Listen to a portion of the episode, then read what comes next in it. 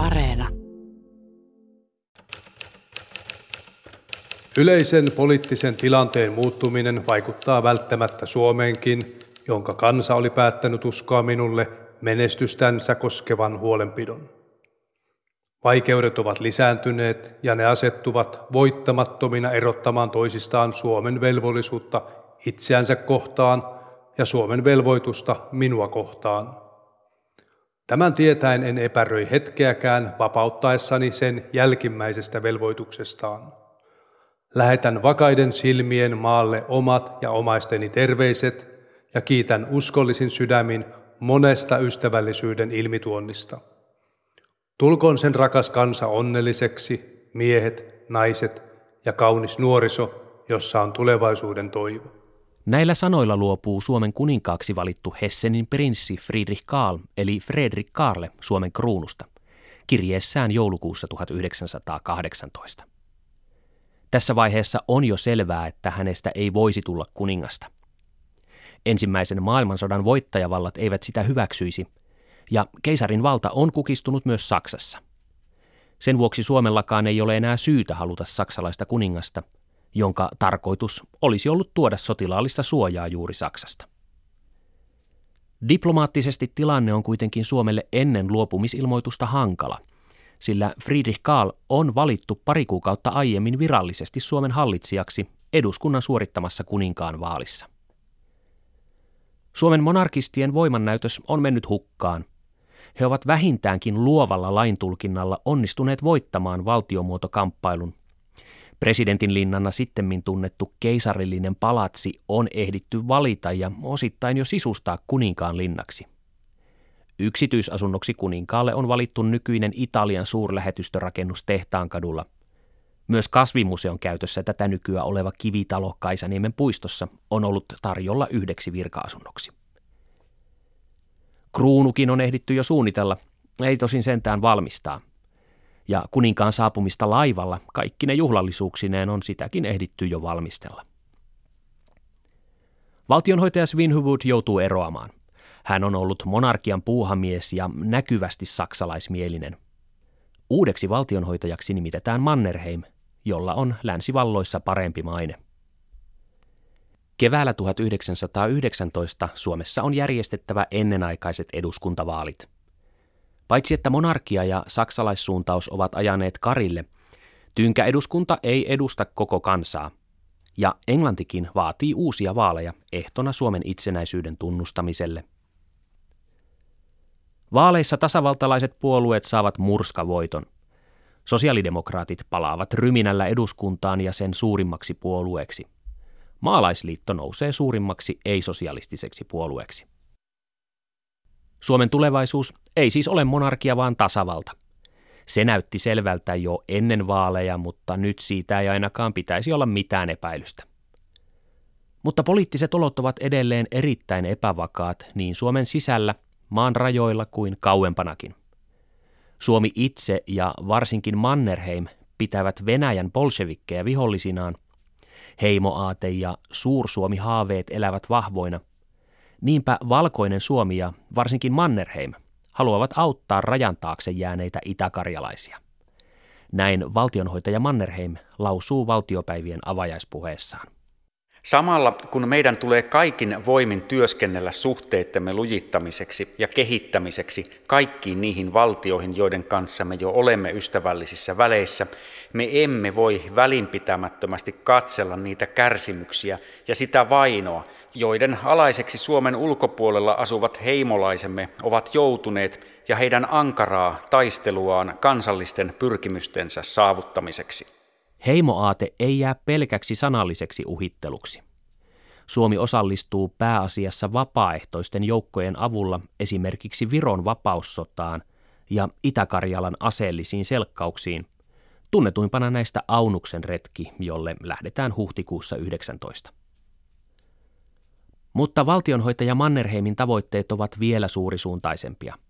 Hän haluaa valloittaa Petrogradin kaupungin eli tunnetummalta ja nykyiseltä nimeltään Pietarin, kertoo emeritusprofessori Martti Turtola. Kyllä hän halusi palauttaa keisarin vallan ja eh, nyt hän on ajateltu, että hän tuli tänne entistä isänmaataan Suomea pelastamaan ja, ja niin edelleen, mutta mun, mun teoriani kyllä, joka mielestäni on aika pitävä, on se, että, että kyllä Mannerheimilla oli paljon suurempia suunnitelmia kuin olla tällaisen aika pienen ja mitättömän Suomen, Suomen ja Suomen valkoisen armeijan ylipäällikkö. Ei se, hän halusi astua eh, maailmanhistorian näyttämölle. Hän halusi pelastaa Euroopan ja ehkä koko maailman bolshevismin ruttotaudilta. Se oli niin kuin pahinta, mitä hän saattoi tietää. Ja, ja siihen kuului nimenomaan tietysti Pietarin valtaus ja, ja, ja nousu, nousu tällä tavalla maailmanhistoriaan. Miten ihmeessä Pietari olisi vallattu ja miten Mannerheim olisi pystynyt siihen osallistumaan? Sillä tavalla, että Suomen, Suomen armeija olisi mobilisoitu kokonaisuudessaan, siis käytännössä valkoinen armeija, ja kannakselta niin hyö, olisi hyökätty suunnitelmat, olivat aivan yksityiskohtaisesti valmiina olemassa, ja ja, ja sitten olisi käytetty hyväksi tietysti valkoisia venäläisiä Judenicin joukkoja, jotka pääosin majailivat tuolla Inkerinmaalla tai Viron ja Inkerin alueella. Ja olisi hyökätty yhdessä ja mahdollisesti sitten, sitten tuota länsiliittoutuneiden tue, tuella vielä Englannin laivastoa hallitsi Itämerta täydellisesti. Aunuksen retken saavutukset jäävät vaatimattomiksi. Viron vapaussodasta suomalaiset saavat ylpeyden aihetta sentään enemmän. Pietari jää valtaamatta. Mannerheim on joka tapauksessa valkoisten sankari. Kun Suomeen ei saatu kuningasta, oikeisto näkee hänessä nyt maan johtajan. Valtionhoitaja Mannerheim pitäisi vain saada jotenkin pysyvästi valtaan. Esteenä tälle ovat eduskunnan uudet valtasuhteet sekä uuden hallitusmuodon laatiminen, josta päävastuussa on pitkään politiikassa toiminut professori ja korkeimman hallinto-oikeuden presidentti Karlo Juho Stolberg. Läpi valtiomuototaistelun Stolberg on tehnyt väsymättömästi työtä tasavaltaisen perustuslain eli hallitusmuodon puolesta. Hän on maltillinen laillisuusmies, joka on Venäjän sortovuosina kannattanut passiivista vastarintaa. Hän on kirjoittanut jo huhtikuun alussa 1918, siis sisällissodan ollessa kesken ja ennen saksalaisten saapumista Helsinkiin, lehtitekstin Helsingin Sanomiin otsikolla Tulevaisuuden lähtökohtia. Helsingin Sanomat on julkaissut sen heti alettuaan taas ilmestyä huhtikuussa 18. On kyllä helposti käsitettävää, jos äsken koetut katkerat kokemukset saattavat monenkin ajattelemaan, että koska kansanvaltaiset valtiolaitokset eivät ole voineet kestää edes sellaista mieletöntä yritystä kuin tämä vallankumous, niin asia on autettava kansanvaltaisuutta rajoittamalla. Että kun Suomen työväki on ajautunut kykenemättömäksi ja kypsymättömäksi käyttämään tätä suurta vaikutusvaltaa, niin valtiollista valtaa on enemmän pidätettävä niille kansanaineksille, jotka paremmin ymmärtävät käyttää sitä koko yhteiskunnan hyväksi. Mutta se olisi käsittääkseni paha ja erittäin arveluttava erehdys. Onnetonta olisi, jos voittajan taholla asetuttaisiin sille kannalle, että nyt on käytettävä sosialistien kapinan tuottamaa tilaisuutta taantumuksen ja luokkaetujen hyväksi. Ei yleinen ja yhtäläinen äänioikeus eikä yksikamarinen eduskuntamuoto ole ollut syynä vallankumousyritykseen, päinvastoin se, että niitä ei ole hyväksi käytetty, vaan rikolliseen uhkapelin antautuen heitetty pois parlamentaarisilla keinoilla saavutettavissa olevat mahdollisuudet. Stolberin lehtikirjoitus on vähän koukeroista, juristin käsialaa. Mutta omana aikanaan, keskellä sisällissodan kauheuksia, se on hämmästyttävän maltillinen ja sovitteleva puheenvuoro. Suosittua nykyilmausta käyttäen voisi sanoa, että se on tolkun ihmisen tekstiä. Myöhemmin se on luettavissa hänen poliittisena ohjelmanaan manifestina, jota hän pian presidenttinä pyrkisi toteuttamaan. Mutta Stolberin kirjoitus on herättänyt tuoreeltaan paljon polemiikkia. Monarkistit ja kaksikamarisen eduskunnan kannattajat olivat tietysti hänen tasavaltalaisuuttaan ja eduskunnan roolia korostavaa näkemystään vastaan. Mutta voimakasta vastustusta on aiheuttanut myös hänen sovinnollisuutensa ja ymmärryksensä häviön partaalla olevia punaisia kohtaan. Ennen kuin valkoinen armeija on suorittanut tehtävänsä loppuun, ei tulisi laatia tällaisia poliittisia ohjelmia. Julistivat Stolberia vastustaneet oikeistolaiset, kun tämä kirjoitti esimerkiksi näin. Ennen vallankumousta oli eduskunnassa ja sen ulkopuolella porvarillisten puolueiden taholla vireillä pitkälle meneviä uudistusehdotuksia, jotka varmasti olisivat saavuttaneet eduskunnan enemmistön hyväksymisen ja joista monet jo olisivat johtaneet valmiina voimassa oleviin lakeihin, jolleivat sosialistit kapinallaan olisi tehneet sitä mahdottomaksi. Näihin siten viivästyneisiin uudistusyrityksiin on uudestaan käytävä käsiksi ja siten saatava toteutetuksi niitä parannuksia oloihimme, jotka olisivat olleet Suomen työväen saavutettavissa ilman vallankumousta ja sen uhrauksiakin. Ja lisäksi on jatkuvassa lainsäädäntötyössä vireille pantava ja suoritettava myöskin uusia edistyskysymyksiä niin, että maassamme saadaan aikaan monipuolinen, tehokkaan edistyksen leimaama kehityskausi. Ratkaisuhan kaipaavat muuta mainitsemattakaan uskonnonvapauslainsäädäntö, oikeudenkäyntilainsäädäntö, verotuslainsäädäntö ja monihaarainen yhteiskunnallinen lainsäädäntö. Suomen työväestöä ei saa rangaista sosialistien vallankumouksesta kieltämällä siltä tarpeellisia ja oikeutettuja lainsäädäntötoimenpiteitä. Vaikka valitettavan suuri osa työväestöä johtajainsa ja muukalaisten houkuttelemana antautuivatkin tuohon rikolliseen yritykseen, olisi väärin pitää työväestöä kokonaisuudessaan valtion kavaltajina kapinoitsijoina. Myöhemmässä historiankirjoituksessa Stolberin lehtikirjoitus on jäänyt yllättävän vähälle huomiolle, paljon vähemmälle kuin Kyösti Kallion kuuluisa samansisältöinen sovinnollinen puhe Nivalan kirkossa, jonka tämä piti noin kuukausi Stolberin kirjoituksen jälkeen. Mutta takaisin kevääseen 19, jolloin pääosin Stolberin laatimaa tasavaltaista hallitusmuotoesitystä odotetaan eduskuntaan. Vaatimuksia tulee nyt eduskuntaan palanneilta sosialisteilta, jotka haluavat vahvistaa eduskunnan valtaa. Tulee oikeistolta, joka haluaa vahvan presidentin ja useimmat sen edustajista Mannerheimin tasavallan ykkösvirkaa hoitamaan. Ja kaiken päälle eräät, pääasiassa RKP-läiset, pitävät yhä sitkeästi kiinni monarkiasta. Mutta kuten jo äsken kävi ilmi, Stolberg on taitava näkemään asioiden eri puolet. Siksi hän on myös hyvä tekemään kompromisseja.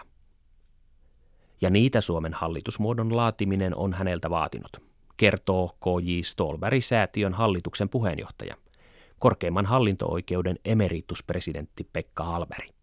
Kun siinä oli taustalla kaksi ihan eri aikakaudelta syntynyttä valtiosääntö doktriinia periaatetta. Toinen oli tämä eduskuntauudistus, joka oli sen maailman ajan kaikkein modernein ja turvasi yleisen yhtäläisen ääni- ja vaalioikeuden yksikamarisen parlamentin, joka oli Stolberin suuria ideoita jo 1900-luvun alkupuolelta hän ajoi niitä. Toinen oli sitten tämä Kustavilainen hallitsijan vallan perinne, eli 1772 hallitusmuoto, jota eh, tietysti oikeisto hyvin vahvasti ajoi. Ja nämä, nämä kaksi hyvin erilaista ideaa sitten nivottiin yhteen ja se tehtiin hyvin niin kuin joustavalla tavalla. Se oli, se oli niin kuin Stolberin käytännöllisyyttä, että hän osasi kirjoittaa hallitusmuodon ilman suuria koukeroita sillä tavalla, että se toimi huolimatta näistä kahdesta ihan erilaisesta elementistä. Ja hän sanoi oikeastaan sitten itsekin 30-luvulla hän arvioi, että osuttiinpa oikeaan, kun äh, vältettiin vastakkaisia äärimmäisyyksiä, joihin muut valtiot sortuivat. Esimerkiksi Baltian maathan sortu näihin äärimmäisyyksiin, ei niiden hallitusmuodot, valtiomuodot kestänyt hyvin kauan. Että tämä käytännöllisyys ja sovittelu, se oli kompromissi ja joustavasti kirjoitettu sellainen. Valtiovalta Suomessa kuuluu kansalle, jota edustaa valtiopäiville kokoontunut eduskunta. Lainsäädäntövaltaa käyttää eduskunta yhdessä tasavallan presidentin kanssa. Ylin toimeenpanovalta on uskottu tasavallan presidentille. Sen ohessa on valtion yleistä hallitusta varten oleva valtioneuvosto, johon kuuluu pääministeri ja tarvittava määrä ministereitä. Tuomiovaltaa käyttävät riippumattomat tuomioistuimet – Hallitusmuodon sanamuodot eivät ehkä ole yleisesti tunnettuja, mutta niiden mukaan eletään Suomen politiikassa seuraavat vuosikymmenet. Ja edelleen, vaikka perustuslakia on viilattu ja lopulta vuosituhannen vaihteessa perusteellisesti uudistettu karsimalla presidentin valtaa ja vahvistamalla parlamentarismia, Stolberin kädenjälki ja sadan vuoden takainen hallitusmuoto ovat yhä vaikuttamassa tärkeänä osana perustuslakia ja Suomen poliittista järjestelmää. Sata vuotta sitten tehty työ on siis ollut kestävää. Pekka Halberi jatkaa. Sanotaan, että ensin oli kynnys hyvin korkealla tehdä ylipäänsä valtiosääntöön perustuslakiin muutoksia, joka johtui siitä, että perustuslaki oli hyvin, hallitusmuoto hyvin joustavasti kirjoitettu ja se toimi erilaisissa oloissa menemättä nyt yksityiskohtiin, me muistamme hyvin, miten se oli oikeistolainen vaihe 30-luvulla, sitten oli sotien ajat, se toimi silloinkin, antoi eh, hallitukselle hyvin vahvan aseman. Se, se toimi hyvin Urho Kekkosen aikana hyvin erilaisissa oloissa ja pitkällä ajalla. Ja se toimi myöskin eh, Mauno Koiviston tullessa presidentiksi, että palataan niin kuin parlamentarismiin enemmän. Ja sen takia se kynnys oli korkealla, että lähdetään uudistamaan valtiosääntöä. Ja sitten kun sitä uudistettiin askel askeleelta ensin, ja sitten päästiin tähän niin sanottuun kokonaisuudistukseen, eli vuoden 1999 Suomen perustuslakiin, niin sitä arvioi eduskunnan perustuslakivaliokunta myöskin itse mietinnössään, että siinä on säilytetty hallitusmuodon perusperiaatteet ja se on vain kirjoitettu modernimmalla tavalla. Tosin on selvää, että siinä oli aika selviä muutoksia. Hallituksen asema oli korostettu, hallituksen valintatapa eduskuntakeskeiseksi, presidentin valtaoikeuksia oli vähitellen leikattu ja perusoikeuksia oli uudistettu 90-luvulla. Että kyllä siinä suuria uudistuksia oli, mutta se perusperiaate – että on aika selvä vallanjakojärjestelmä, laillisuusperiaate ja sitten yritetään kirjoittaa asiat sentään suhteeseen yksinkertaisella tavalla. Sekin oli edelleen voimassa. Mutta takaisin toukokuuhun 1919, jolloin tämä kaikki on vielä tulevaisuutta. Eduskunta pääsee silloin käsittelemään tasavaltaista hallitusmuotoesitystä. Siitä alkaa monarkiakamppailusta tuttujen asetelmien mukainen vääntö. Oikeisto haluaa kasvattaa hallitsijan eli nyt presidentin valtaa, vasemmisto vahvistaisi eduskuntaa. Edustaja Ryömä, SDP. Herra puhemies, sillä eduskuntaryhmällä, johon minä kuulun, on hallitusmuodon laadinnassa perusohjeena, että korkein valtiovalta tulee kuulumaan kansalle, jota edustaa kansan eduskunta. Tästä periaatteesta seuraa, että kansan eduskunnan yläpuolella ei saa olla sellaista valtaa, joka voisi asettua estämään eduskunnan tahdon toteutumista, vielä vähemmän sellaista eliniäksi valittua tai vieläpä perinnöllisellä oikeudella varustettua valtion päämiestä, joka hyvinkin voisi joutua jonkun vähemmistöryhmän käytettäväksi eduskunnassa esiintyvää kansan enemmistön tahtoa vastaan. Näin on valtion päämies asetettava aina määräajaksi ja eduskunnan hänet valittava. Edustaja Eklund, RKP, Svenska Folkpartiet. Herr talman, jag vet att det stora flertalet håller på republik. Men jag gör vad jag kan för att hävda min egen åsikt. Det är min oförytterliga rätt. Jag ska åtminstone försöka medverka till att en republikansk regeringsform icke blir antagen vid denna landtag. Edustaja Ritavuori, kansallinen edistyspuolue. Herra puhemies, Tuleeko käymään siten, että yhtynyt oikeisto, kokoomuspuolueen ja ruotsalaisen kansanpuolueen edustajat asettuu estämään hallitusmuodon aikaansaamista nyt, kun sitä sekä sisällisen rauhan ja järjestyksen että ulkonaisen menestymisen takia nuori itsenäinen valtiomme kipeästi kaipaa? Kun Suomen kansa jännityksellä odottaa, että lopultakin aikaan saataisiin muuttuneisiin olosuhteisiin soveltuva hallitusmuoto. Siihen saamme vastauksen vielä tässä istunnossa. Täytyy loppuun asti toivoa, että kaikissa eduskuntaryhmissä käsitetään nykyisen tilanteen vaatimukset ja että sellaisetkin edustajat, jotka periaatteellisesti ovat monarkistisen hallitusmuodon kannalla, nyt myötävaikuttavat tasavaltaisen hallitusmuodon säätämiseksi.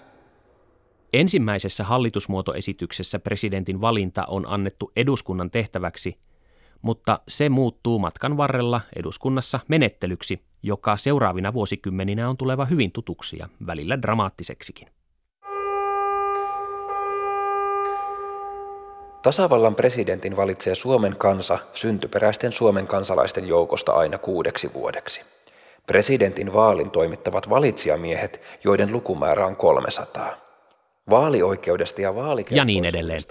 Jotta hallitusmuoto saataisiin kiireellisenä voimaan, sen täytyy saada taakseen eduskunnassa viiden kuudesosan enemmistö. Vahva presidentti ja valitsijamiesvaali ovat oikeiston mieleen, ja kokoomus alkaa taipua hallitusmuodon hyväksymisen kannalle. Edustaja Virkkunen, kansallinen kokoomus. Herra puhemies, kuusi päivää ja yhtä monta yötä kestäneen voimaperäisen ponnistuksen ja kaikinpuolisen harkinnan jälkeen seisomme nyt hallitusmuotoasiassa toisen ratkaisun edessä. Ei voi kieltää, että tämä toinen hallitusmuotoehdotus on ensimmäistä huomattavasti parempi. Käsitykseni on, että me nyt seisomme saavuttamismahdollisuuksien rajalla.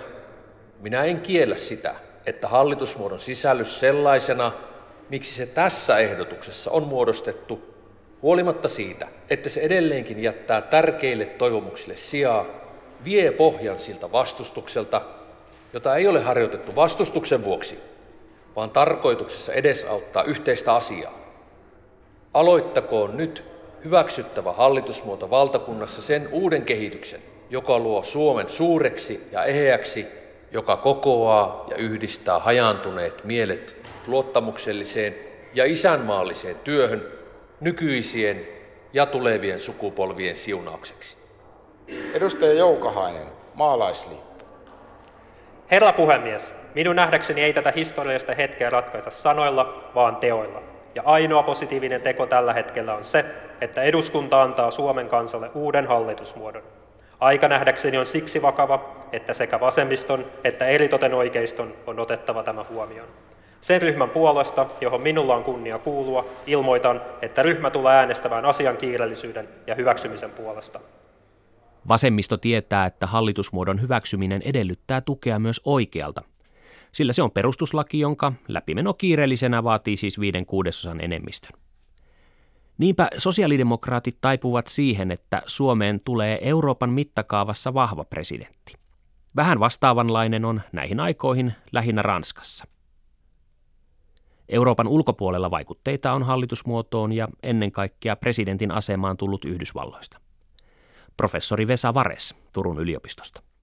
Se, että kaiken vallan keskittäminen eduskuntaan, niin, jota erityisesti vasemmistossa oli kannatettu, niin se oli saanut se pyrkimys vähän huonon maineen sen takia, koska monet olivat sitä mieltä, että se, olisi ollut, että se oli ollut yksi syy siihen, minkä takia vuonna 17 ajauduttiin niin suuriin erimielisyyksiin ja lopulta sisällissotaan. Ja katsottiin, että tarvitaan kuitenkin sellainen vanhojen periaatteiden mukainen tasapaino, jossa on eduskuntaa tasapainottamassa toimeenpanovallan vallan haltija, jolla on myös todellista valtaa.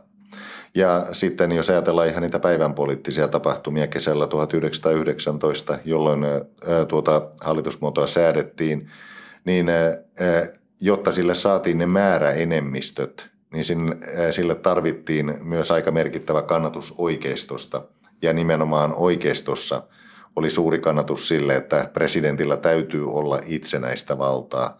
Hänen täytyy olla tällainen todellinen vastapaino ja myös saada mandaattinsa kansalta ja pystyä myös sitten toimimaan eduskunnan, eduskunnan suuntaan esimerkiksi hajottamalla se ja määräämällä uudet vaalit. Vasemmisto saa kuitenkin tahtonsa läpi siinä, että ensimmäisen presidentin valitsee eduskunta. Suomen tasavaltainen hallitusmuoto hyväksytään eduskunnassa lopulta kiireellisenä 21. kesäkuuta äänin 165-22. Loppuun saakka sitä vastustaa RKP. Eläköön Suomen tasavalta, lausuu pääministeri Karlo Kastreen, ja kansanedustajat huutavat yhdessä kolme kertaa eläköön. Mutta perustuslain voimaan astuminen vaatii vielä valtionhoitaja Mannerheimin vahvistuksen. Sitä saadaankin odottaa peräti kuukausi. Mannerheim sanoo, että hänen pitää perehtyä asiaan. Odotusaika on kulissien takana dramaattinen ja se saattaisi johtaa myös aivan toisenlaiseen lopputulokseen kuin tasavallan syntyyn ja olojen vakiintumiseen. Kuukauden odotuksessa on kyse lopulta jostain muusta kuin asiaan perehtymisestä. Mannerheimin suuri suunnitelma on koko ajan ollut hyökkäys Pietariin yhdessä venäläisten bolshevikkien vastustajien kanssa ja maailmanhistorian suunnan kääntäminen kukistamalla bolshevikit vallasta Venäjällä, jossa riehuu yhä sisällissota. Voimassa olevan Ruotsin vallan aikaisen hallitusmuodon mukaan hyökkääminen olisi mahdollista, mutta se tuskin onnistuisi enää uuden hallitusmuodon vahvistamisen jälkeen. Vaikka Mannerheim valittaisiin presidentiksi, valtaoikeudet eivät enää riittäisi sotaoperaatioon. Eduskuntakaan ei olisi sellaiselle operaatiolle suosiollinen. Nyt olisi viimeinen hetki hyökätä, ja sotapolitiikan kannattajat eduskunnassa ja aktivistipiirit eduskunnan ulkopuolella kannustavat häntä siihen. Mahdollista olisi myös vahvistaa hallitusmuoto, hajottaa sen jälkeen eduskunta sillä perusteella, että presidentin valinta edellyttää uudet vaalit ja hyökätä sitten Pietariin. Siihenkin Mannerheimia yllytetään. Mutta hyökkäyssuunnitelma on hyvin epävarmalla pohjalla. Britannian tuesta operaatiolle ei ole takeita, ja miten Venäjä suhtautuisi Suomeen, jos valta siellä vaihtuisikin. Ratkaisevaa lienee se, että kokoomus ja ennen kaikkea sen voimahahmo, edellinen pääministeri Lauri Ingman, kääntyvät hyökkäyssuunnitelmaa vastaan. Kokoomus tavallaan ratkaisee tasavaltaisen perustuslain kohtalon kahdesti peräkkäin. Ensin äänestämällä sen puolesta eduskunnassa, sen jälkeen torppaamalla Pietarin operaation. Mannerheim vahvistaa hallitusmuodon 17. heinäkuuta, ei hajota eduskuntaa ja jättää itsevaltaisen sotakortin käyttämättä. Ensimmäisen presidentin valitsee eduskunta ja valinta tehdään Stolberin ja Mannerheimin, kahden ansioituneen, mutta hyvin erilaisen ehdokkaan välillä. K.J. Stolberg kansallisesta edistyspuolueesta on pitkän linjan poliitikko, hallinto-oikeuden professorina meritoitunut arvostettu juristi. Hän on tässä vaiheessa vetäytynyt päivänpolitiikasta ja toimii korkeimman hallinto-oikeuden ensimmäisenä presidenttinä. Stolberg itse on pitänyt Mannerheimin valintaa selvänä ja kannattanutkin sitä.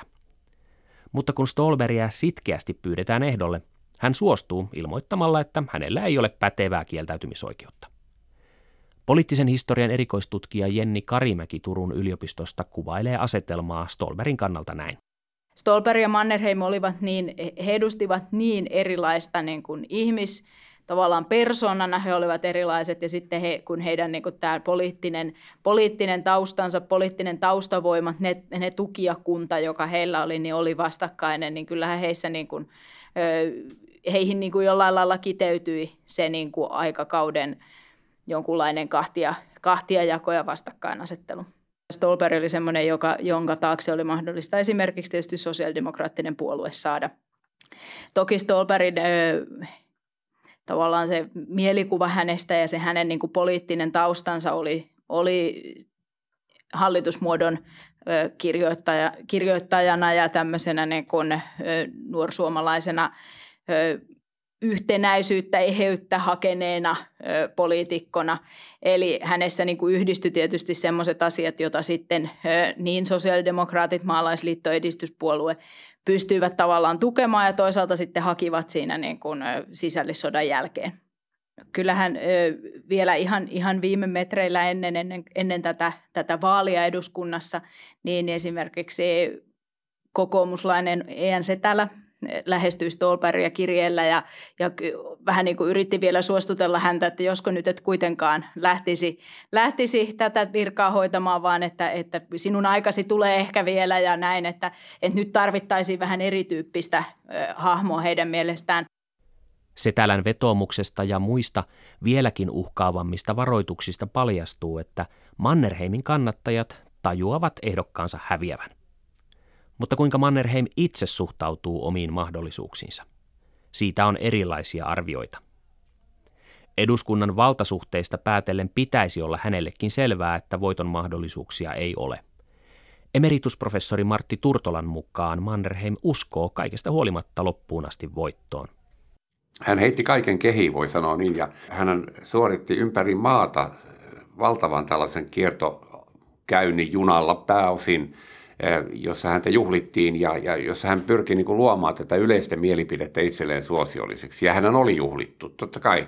joka paikassa, mihin hän tuli, niin siellä oli kuoro, siellä oli suojeluskuntakomppania, siellä oli kaupunginjohto, siellä oli kauniit rouvat ja neidit vastassa kukittamassa häntä ja muuta. Häntä lähestulkoon on kuvannollista sanoen kannettiin käsillä ja juhlittiin. Ja se luultavasti huumasi häntä niin paljon, että hän niin erehtyi ajattelemaan, että hän on ihan reaalisia mahdollisuuksia presidentiksi. Valkoinen armeija hänen, siis oli hänen takanaan ehdottomasti ja, ja sen esikunnat ja niin edelleen.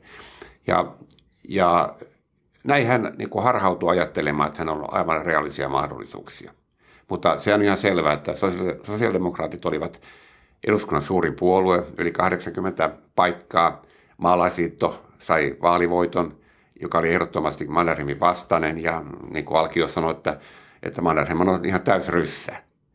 Että ei, ei tällaista ruotsalaista, ruotsalaisryssää voi valita tasavallan presidentiksi. Että hänellä oli erittäin vahva vastustus myöskin. Mutta hän uskoi siitä huolimatta tietoisena siitä eduskuntavaalin tuloksesta omiin mahdollisuuksiinsa.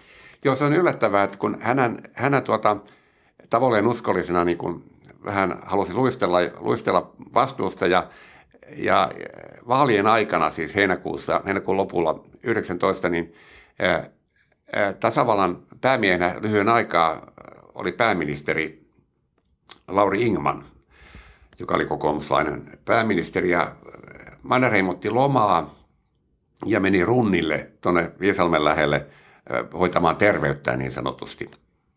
Ja, ja hän ja hänen ystävänsä ja tukiansa olivat järjestäneet sitten paluun, joka olisi ollut tällainen, se oli rakennettu niin kuin vaalivoitto tulisi. Ja se olisi tällainen Ruotsin mallin mukainen Erik Skaattan, eli kuningas, kuningas tulee ja kiertää maata ja, ja, ja tämä toteutui tämä Erik Skaatta, vaikka häntä ei valittu. Mutta siitä tuli sitten tällainen hänen kannattajiensa niin kuin, äh, he olivat hyvin katkeria. Helsinkiin myöten niin, niin kirjoitetaan, Tekla Hultiin kirjoittaa, että eivätkö kansanedustajat häpeä, että he ovat voineet hylätä tällaisen. Äh, ranskalainen diplomaatti kirjoittaa, että tällainen loistava hahmo, tällainen siis, hänhän oli totta kai kielitaitoinen, äh, hovikelpoinen diplomaatti ja kaikkia äh, välkkyvät kunniamerkit ja muuta. Ja, ja sitten Suomen kanssa meneekin ja valitsee tällaisen aika pienikokoisen harmaan oikeusti, oikeusti tai lainopin professorin, joka nyt ei ollut mikään säihkyvä esiintyjä eikä muuta. Niin tässä on tämä valtava ero ja Mannerheim oli katkera tästä, nimenomaan tästä vaalitappiosta kuolivuoteelleen asti. Poliittisen historian professorilla Vesa Vareksella on kuitenkin aivan eri näkemys siitä, kuinka Mannerheim omiin mahdollisuuksiinsa kesällä 19 suhtautuu. Kyllähän sen näki jo oikeastaan siinä vaiheessa, kun uutta hallitusmuotoa säädettiin, koska siitä, siitä kuitenkin näki sen, että millaiset ryhmittymät eduskuntaan ovat tulossa. Ne, jotka ratkaisevat sen hallitusmuodon, ja siinä oli vasemmisto ja keskusta yhteistyössä ja oikeisto jäi yksin.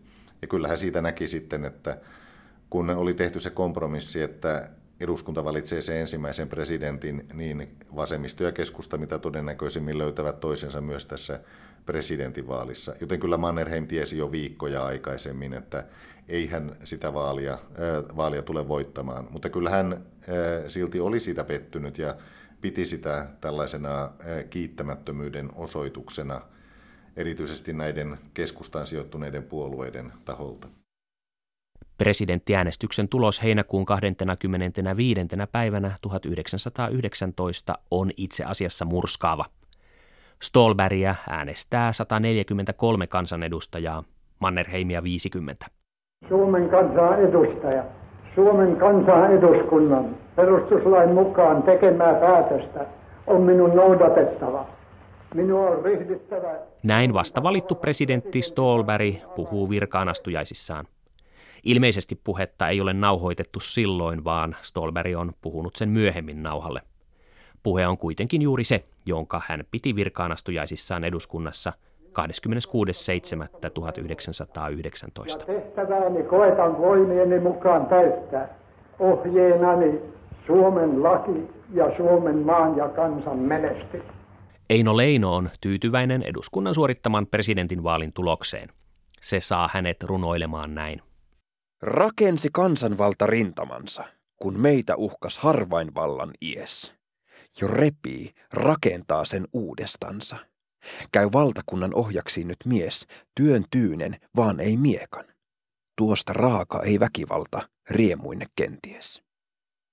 Se runosäkkiin kuvasti sitä samaa, että oikeistopiirit halus niin kuin vahvempaa presidenttiä ikään kuin näihin rajaselkkauksiin ja vanhojen sisällissotien muistoille. Ja Stolper taas halusi lähteä niin kuin rakentamaan niin kuin rauhallisesti, niin kuin hän ensimmäiset puheensa piti niin kuin rauhallisesti osoittaa myöskin ulkovalloille, että mitään mullistuksia ei tule, vaan rakennetaan rauhassa.